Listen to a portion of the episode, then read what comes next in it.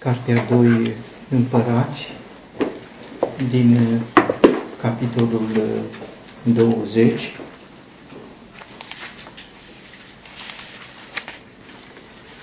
În zilele acelea, Ezechia s-a îmbolnăvit de moarte și profetul Isaia, fiul lui Amoț, a venit și a zis, așa zice Domnul, rânduiește-ți casa, pentru că vei muri și nu vei trăi și el și-a întors fața la perete și s-a rugat Domnului zicând, Acum, Doamne, adu-ți aminte, te rog, că am umblat înaintea Ta în adevăr și cu inimă întreagă și că am făcut ce este bine în ochii Tăi. Și Ezechia a plâns mult.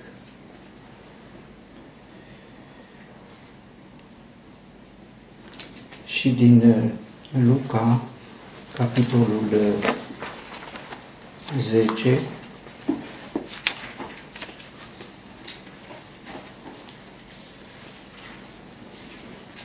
versetul 40. Marta însă era ocupată cu multă slujire și apropiindu-se a spus, Doamne, nu-ți pasă că sora mea m-a lăsat să slujesc singură? Spune-i deci să mă ajute. Și din uh, capitolul 15 din Evanghelia după Luca, dar el s-a mâniat, versetul 28, Luca 15, 28, dar el s-a mâniat și nu voia să intre. Și tatăl său a ieșit și ruga să intre. Dar el, răspunzând, i-a spus tatălui său, Iată, eu de atâția ani slujesc și niciodată nu ți-am călcat vreo poruncă. Și mie niciodată nu mi-ai dat un ied ca să mă veselesc cu prietenii mei.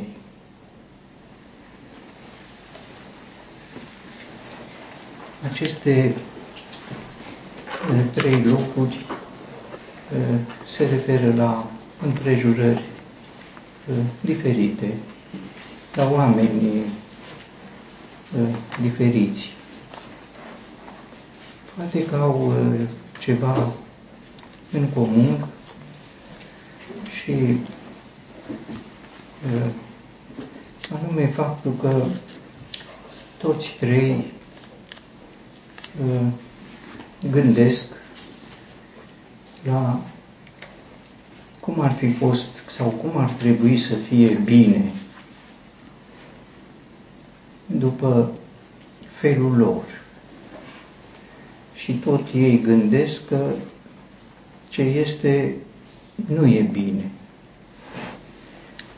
Ezechia, împăratul lui Israel, unul dintre împărații străluciți ai lui Israel, cum rar au fost și care au avut experiențe unice, Uh, s-a remarcat de tânăr printr-o lucrare ieșită din comun de reformare a întregii vieți religioase, după ce tatăl său închisese casa Domnului, uh, suspendase slujbele și jertfele și sărbătorile și toate ritualurile cuvântului lui Dumnezeu și introdusese închinarea la idoli.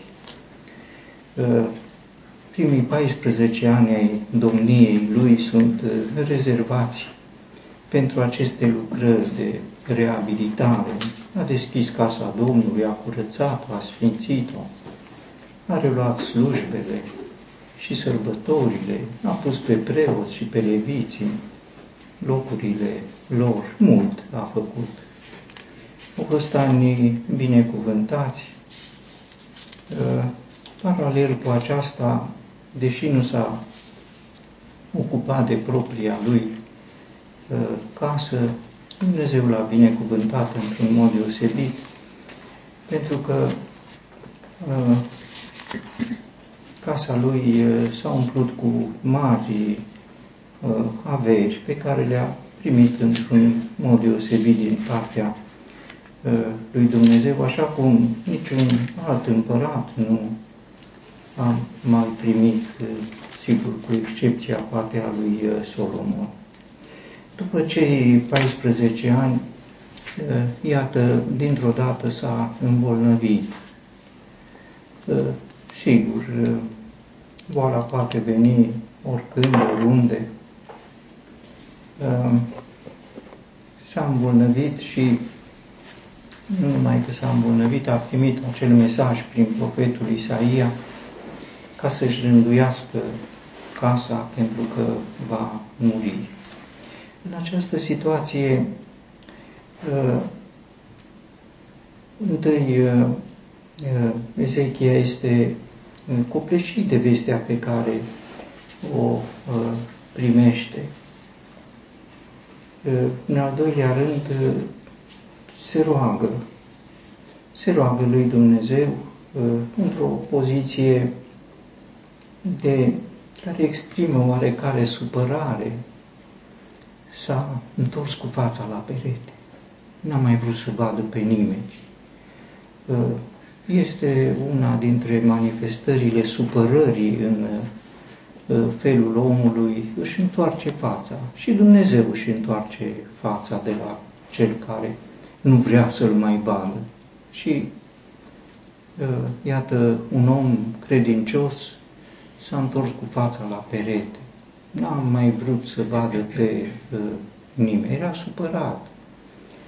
Uh, supărat și a plâns uh, mult, uh, spune cuvântul lui Dumnezeu. În rugăciune înțelegem că îi cere lui Dumnezeu să-și aducă aminte de cum a fost el, uh, că a fost un om credincios. Am umblat înaintea ta în adevăr, cu o inimă întreagă. Am făcut ce este bine în ochii tăi. Și înțelegem în felul acesta motivul supărării lui. Era supărat pentru că el a făcut bine și Dumnezeu face rău. Sigur, așa sunt lucrurile, simple, simplu de tot, iar asta îl face să își manifeste deschis supărarea, se întoarce cu fața la perete, nu vrea să vadă pe nimeni și începe să plângă. Iar lui Dumnezeu îi cere să reconsidere că nu prea merită el să fie și bolnav și să și moară după ce făcuse uh, atât de multe lucruri bune și făcuse în adevăr îi se părea lui Ezechia că pentru ce a făcut el pentru Dumnezeu, nu se cuvine să nici să se îmbolnăvească, nici să moară. Îi se părea că pentru ce a făcut el pentru Dumnezeu, Dumnezeu ar trebui să țină cont și să fie cât de cât așa. După mintea lui, nici boala, nici moartea nu și aveau rostul după mintea lui, s-ar fi cuvenit să fie lăsat să slujească mai departe. Era probabil că își făcuse încă planuri ce să facă, cum să facă. Și acum se trezește dintr-o dată la o realitate că Dumnezeu îi ia sprijinul cu care l-a ajutat să facă tot ce a făcut, pentru că a avut un sprijin din partea lui Dumnezeu, un sprijin spiritual, nu era în contul puterilor lui, nu era în contul iscusinței lui, nu era în contul competențelor lui. El a fost competent pentru că a fost pus de Dumnezeu să lucreze. A fost iscusit și a avut autoritate pentru că a fost dublat de Dumnezeu iar aici el se disociază de Dumnezeu, Dumnezeu îi retrage uh, sprijinul și el ar vrea să meargă mai departe, să facă. Îi se pare că Dumnezeu nu prea face bine, că a adus uh, boala. Sigur, e greu să pătrundem în uh, taina acestor situații, care sunt situații grele, oricum apare destul de clar că nu prea face bine Ezechia că se supără pe ce a rânduit Dumnezeu pentru el. Nu prea face bine că nu-i respectă lui Dumnezeu uh, suveranitatea pe care o are. Și aceasta în contul faptului că îi se pare că prin ce a făcut a adunat ceva uh, merite, ceva vrednicie, că Dumnezeu într-un fel este dator și uh, trebuie să țină cont, aduți aminte, aduți aminte de mine, aduți aminte că am fost credincios, aduți aminte că ai uitat, ai uitat ce am făcut eu.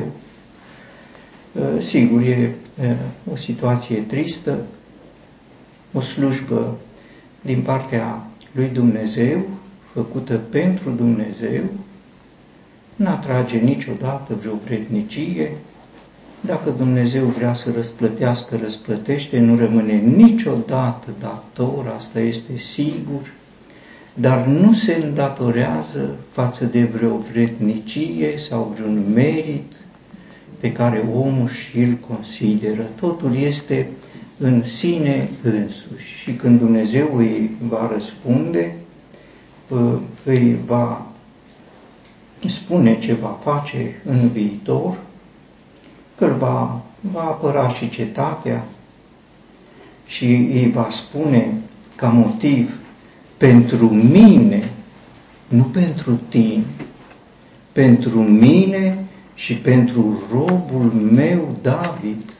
Acestea sunt temeiurile pentru care Dumnezeu lucrase Uh, folosindu-l ca pe un slujitor, învretnicindu-l cu onoare, cu bogății, cu glorie, dublându-l cu autoritate, cu competență, cu multe uh, lucruri bune, uh, Ezechia a făcut un pic greșeala să considere că ce a făcut se datora iscusinței lui, meritelor lui, și că acestea ar fi trebuit să conteze înaintea lui Dumnezeu. Înaintea lui Dumnezeu nimic de al omului nu este nimic pentru mine, spune, și tot ce va face pentru Ezechia. Acum, când profetul Isaia îi spune, rânduiește-ți casa, asta înseamnă, uite Ezechia, tu ai făcut ce ai făcut, sigur, dar sunt lucruri care sunt în neurânduială. Ce este neurânduială? Este neurânduială că dacă vine boala și este mesager al morții, nu accepti, te superi, începi să plângi, te revolți într-un fel, sunt manifestări afective de gândire, de comportament care lasă să se înțeleagă uh, uh, nu numai uh, un dezacord cu Dumnezeu, dar lasă să se înțeleagă oarecare răzvrătire și a întors fața. Nu vreau. Nu vreau să mai văd. Nu, nu mai vreau. Uite, m-am supărat. M-am supărat. Aduți aminte ce am făcut, că eu m-am supărat. Să știi că eu m-am supărat. Mi-am întors fața, nu vreau să văd. Nu nici boală, nici moarte, nu se potrivește. Eu sunt Ezechia. Sigur, ce spun, nu spune Ezechia, ce spun, gândesc pentru mine cum ne comportăm în asemenea situații.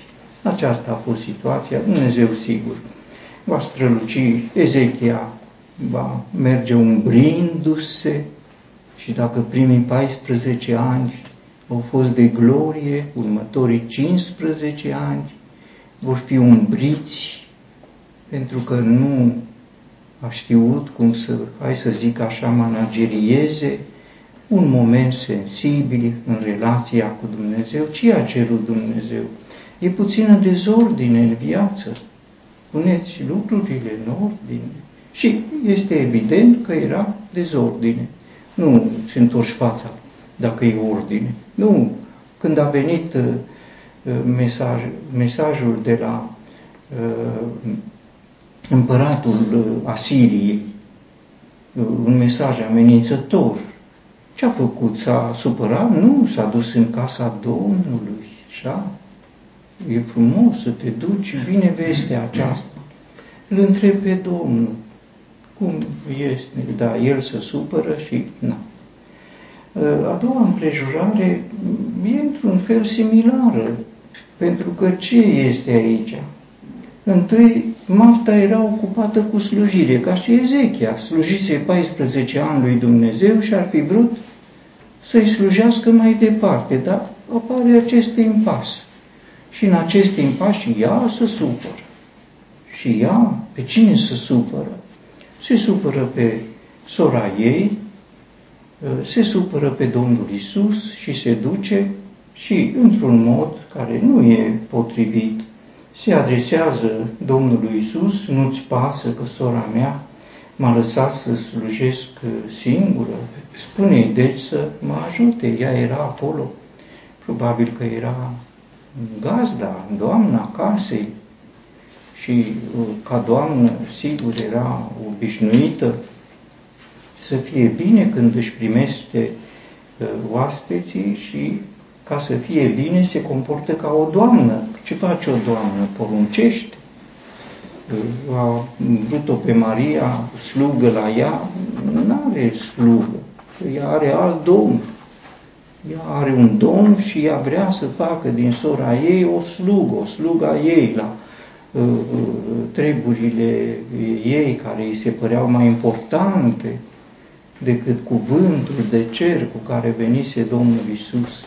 Se supără și pe Domnul Isus, nu-ți pasă, nu-ți pasă. Adică vezi cât eu mă, mă, ce eforturi fac eu ca să vă slujesc, să pregătesc pentru voi. Ce eforturi, nu-ți pasă, nu, nu ești, nu, nu vezi, nu, nu realizezi, nu, nu simți cu, uite, eu fac pentru tine și tu nu faci nimic pentru mine. Ce aroganță, ce tupeu, ca și la Ezechia, într-un fel. Eu am făcut atâtea lucruri și acum Ă, vine vestea că trebuie să mor. De ce să mor când mai am încă de făcut? Adică aduți aminte. Nu-ți pasă? Nu știi ce am făcut? Ă, sigur, e distanță mare în timp între Ezechia și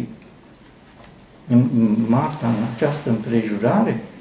E distanță nu numai în timp, sunt multe aspecte, unul împărat, cealaltă o doamnă, sigur, Uh, și iată uh, reacții asemănătoare, uh, gândirea că slujba învrednicește pe omul care slujește ca să îi se supună ceilalți, că slujba conferă merite și dacă am merit trebuie să fie recunoscute aceste merite și iată la Ezechia Dumnezeu nu era atent, aduce aminte, ai uitat, iar aici Dumnezeul om nu-ți pasă, nu realizezi ce am făcut eu, ce fac eu, ă, pentru dacă eu nu fac asta, ce o să fie aici?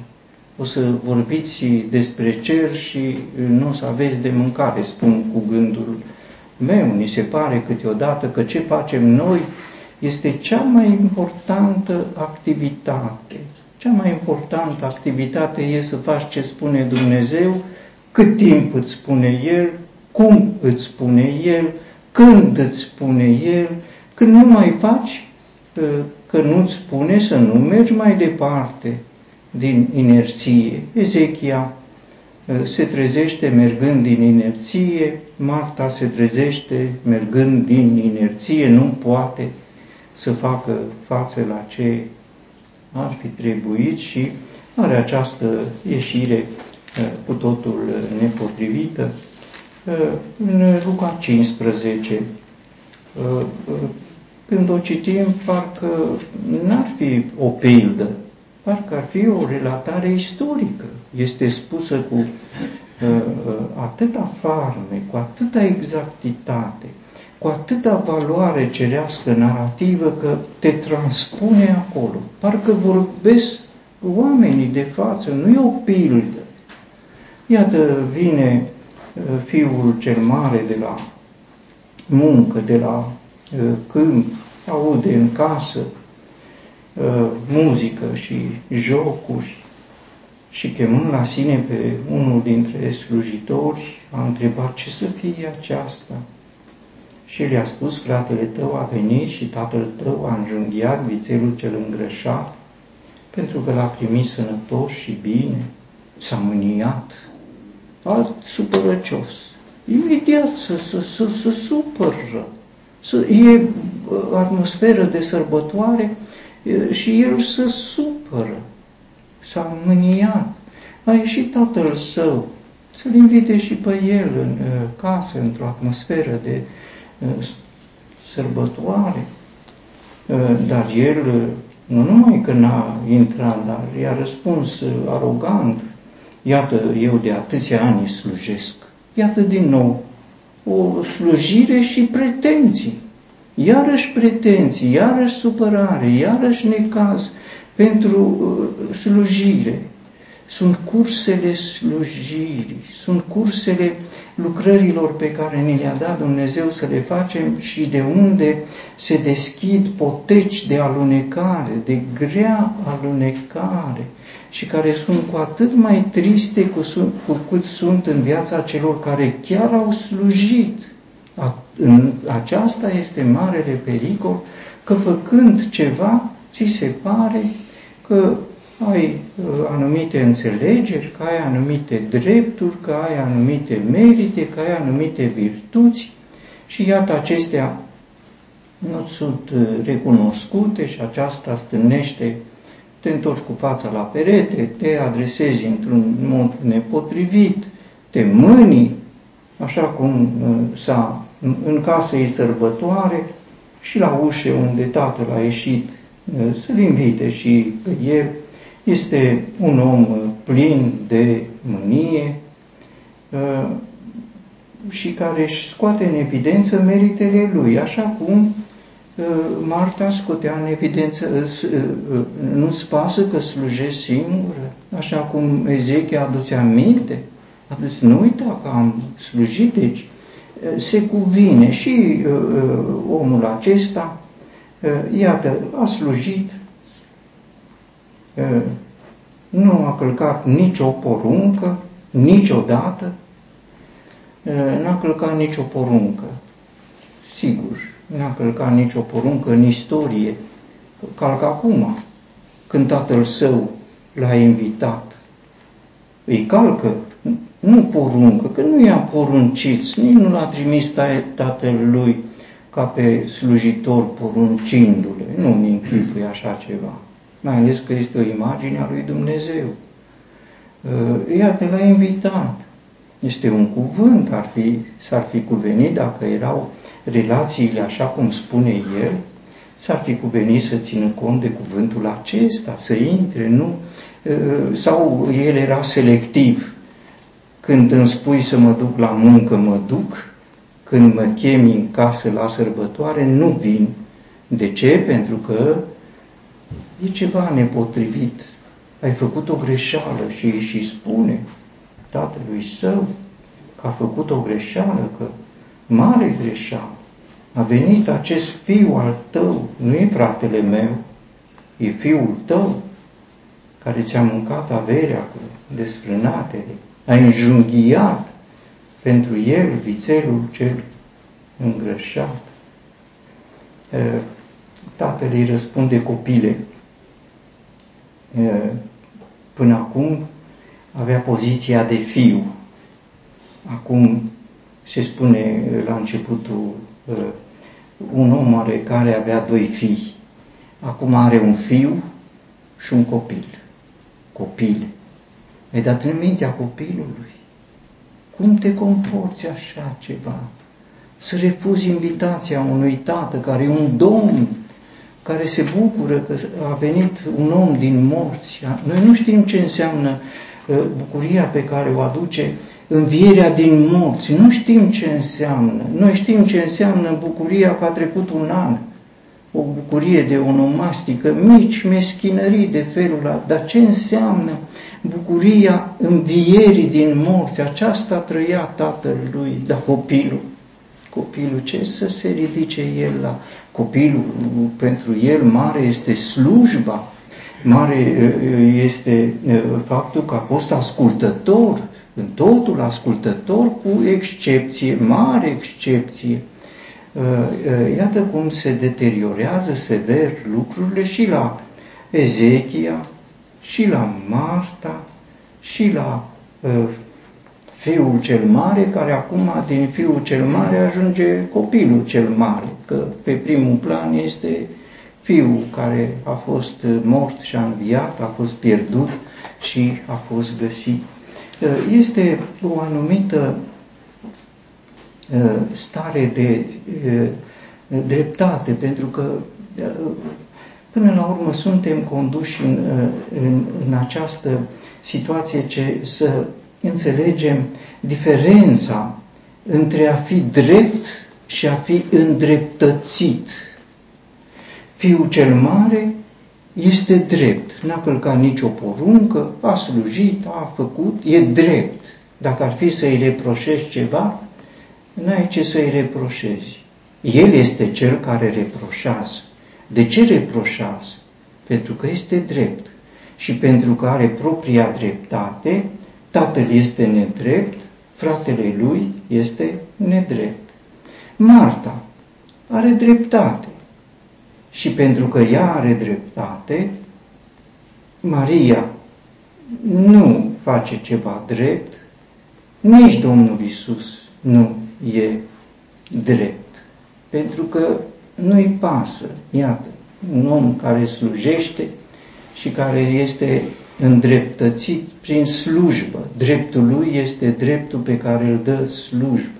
Ezechia a slujit 14 ani, a acumulat drepturi, nu-i poate nimeni reproșa. Ce înseamnă să fii îndreptățit însă? Să fii îndreptățit înseamnă cel care a fost pierdut și a fost găsit, cel care a fost mort și a înviat și care ajungând acasă cu o rugăciune pregătită mental, Tată, am păcătuit împotriva cerului și împotriva ta.